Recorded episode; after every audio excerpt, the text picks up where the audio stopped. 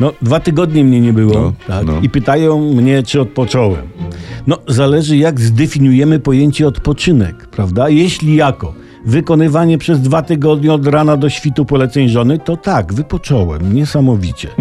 Jeśli odpoczynek zdefiniujemy inaczej, no to też odpocząłem, no bo no co mam powiedzieć, nie? W każdym razie jedno trzeba stwierdzić, że nawet w dwutygodniowym, dogłębnym sprzątaniu dużego mieszkania typu mycie okien, odkurzanie, glansowanie, polerowanie, pucowanie, odpicowywanie najgłębszych zakamarków mieszkania, można znaleźć rozrywkę i ukojenie. Tylko nie wiadomo jak.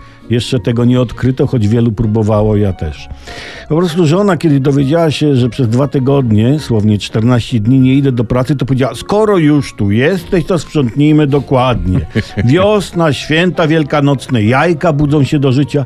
Otwórzmy nowy rozdział w historii sprzątania i otworzyliśmy. Dlatego też dała mi do myślenia właśnie ta informacja, o której wcześniej mówiliśmy, że pewien Berlińczyk najpierw odmawiał rozebrania choinki po świętach, a teraz się z nią ożenił. Ponoć nawet kupił pierścionek zaręczynowy. To nie jest taki głupi pomysł. No nie jest taki głupi pomysł. Zatem kawalerowie, komu sprzątanie niemiłe, niech za rok klęknie z pierścionkiem przed choinką, chwyci wybrankę za gałązkę i zatarga do najbliższego urzędu stanu cywilnego. Do kościoła nie, bo was proboszek skomunikuje i nałoży na głowę antenę, y, tą, a, anatemę, prawda? Może nawet spali na stosie zrobionym z choinki.